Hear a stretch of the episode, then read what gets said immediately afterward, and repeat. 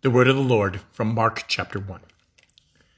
John appeared baptizing in the wilderness and proclaiming a baptism of repentance for the forgiveness of sins. And all the country of Judea and all Jerusalem were going out to him and were being baptized by him in the river Jordan, confessing their sins. Now John was clothed with camel's hair and wore a leather belt around his waist and ate locust and wild honey. And he preached, saying, After me comes he who is mightier than I, the strap of whose sandals I am not worthy to stoop down and untie.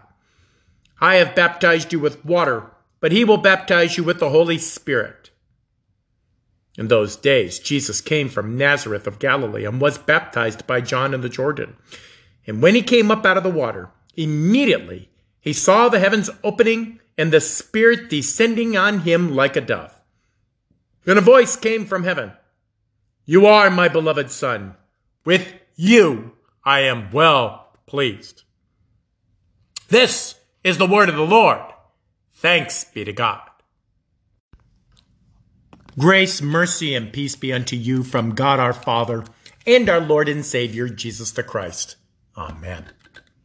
The text for our gospel proclamation comes from the lesson I just read to you from the book of Mark in chapter 1, verses 1, 1 4 through 11, and serves as the basis of our theme for the baptism of our Lord. Beloved, manifest, and approved. John the Baptist fascinates me. Where did he come from? What was he doing from the time of his birth until now? And what is up with the animal skin clothes and eating locust and wild honey? Now, there is one theory about John and what he was doing.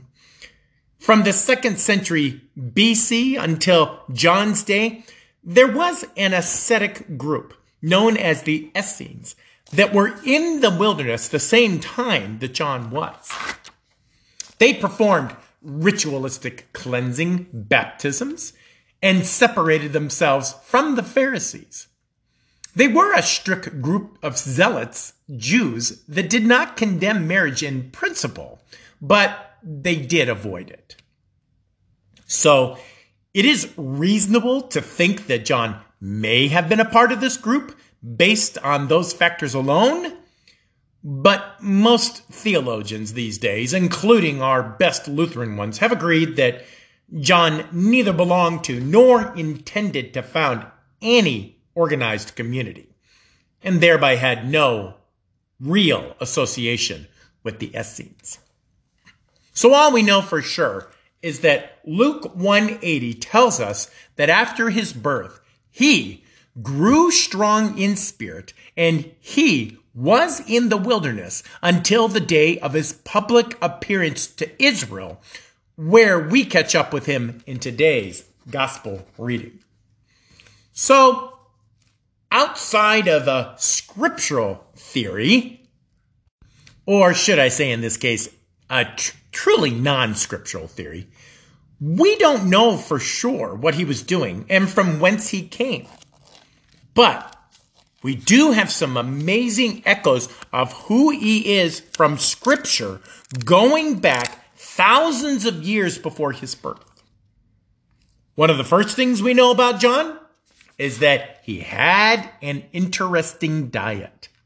Locust, or giant grasshoppers, if you will, and wild honey. And that is our first clue. You see, 1400 years before the birth of Christ, we learn an interesting tidbit about said diet from Leviticus chapter 11, verses 20 to 22, that says, All winged insects that go on all fours are detestable to you. Yet among the winged insects that go on all fours, you may eat those that have jointed legs above their feet, with which to hop on the ground. Of them you may eat the locust of any kind, the bald locust of any kind, the cricket of any kind, and the grasshopper of any kind.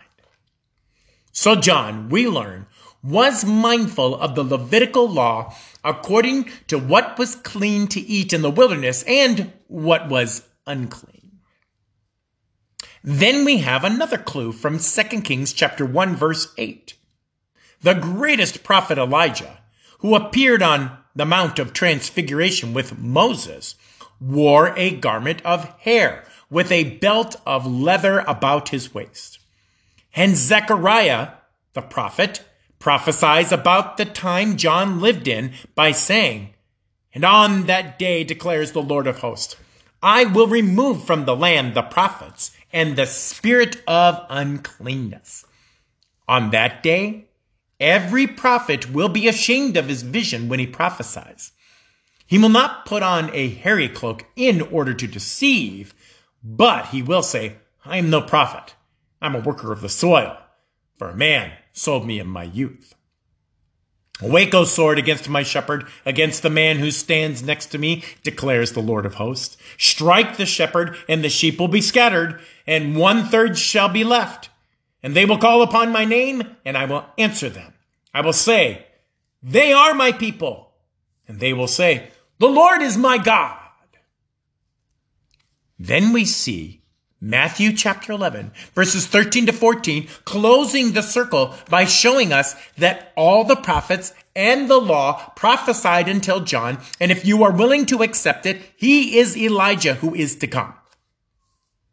So John donned the exact same uniform of a camel hair coat and a leather belt around his waist.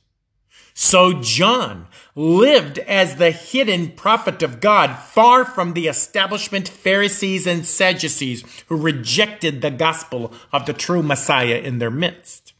So John is the very fulfillment of Elijah who was to come to usher in the actual Messiah as foretold long ago.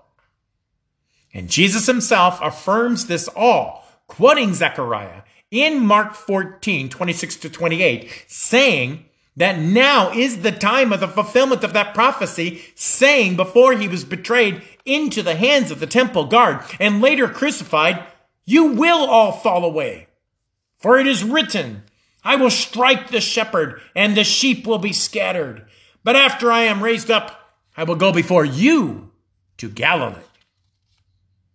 Indeed, when they saw him raised from the dead, they could cry out, just as the prophet Zechariah did five centuries before, The Lord, Jesus, is my God.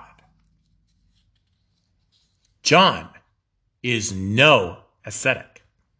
John is no wandering hippie in the wilderness. John is no mere radical outcast that rails incoherently against the establishment regime. John is the one appointed by the Almighty God Himself, given the life He led, to be ready for His moment in time, called by God only, told by God and no one else, and prepared for by God single handedly to usher in the era of God in the flesh alone.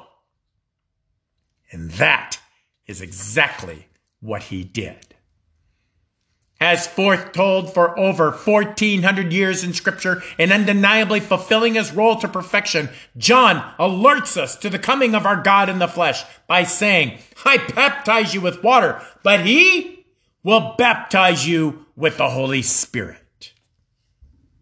Matthew chapter 3. Verse 11 helps us understand the importance of what being baptized with the Holy Spirit means for you and for me today by adding under the inspiration of the Holy Spirit one key phrase. He, that is Jesus, will baptize you with the Holy Spirit and with fire.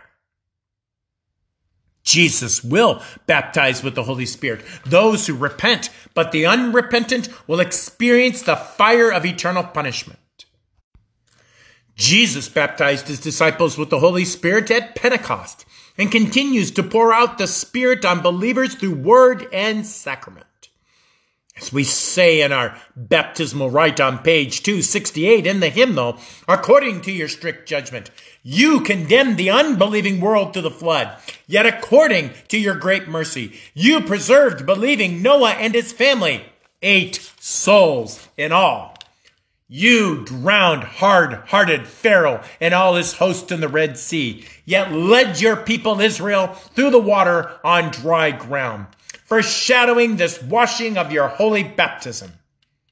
Through the baptism in the Jordan of your beloved Son, our Lord Jesus Christ, you sanctified and instituted all waters to be a blessed flood and a lavish washing away of sin. Oh, how often we forget our connection to all the great prophecies of the past and know that we are connected by Jesus to it all through our holy baptism.